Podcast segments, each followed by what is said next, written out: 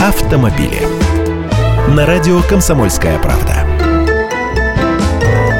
Здравствуйте! Все еще думаете, что нормальную машину можно купить за полмиллиона? Вот вам свежие цифры. В России по итогам первых 9 месяцев этого года средневзвешенная стоимость автомобиля, нового автомобиля, выросла до 1 миллиона 370 тысяч рублей. Это плюс 17% к сумме за аналогичный период прошлого года. Вроде и доллар уже давным-давно не дорожает, а тут вот как. Естественно, иномарки дороже. Средняя стоимость иномарки 1 миллион 500 580 тысяч рублей, а вот средняя стоимость российского автомобиля составила 584 тысячи. Такие цифры приводит агентство «Автостат».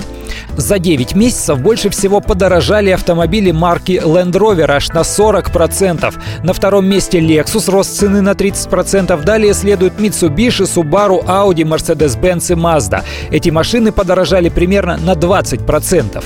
У 15 марок рост средневзвешенных цен находится в диапазоне от 10 до 20%, и только у 10 брендов рост цен не превысил 10%.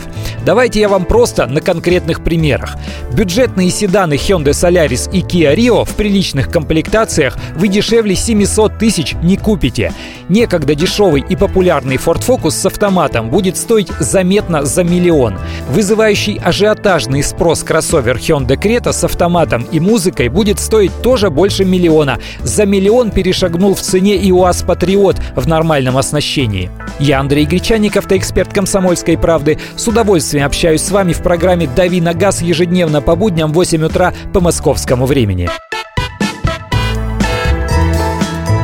Автомобили.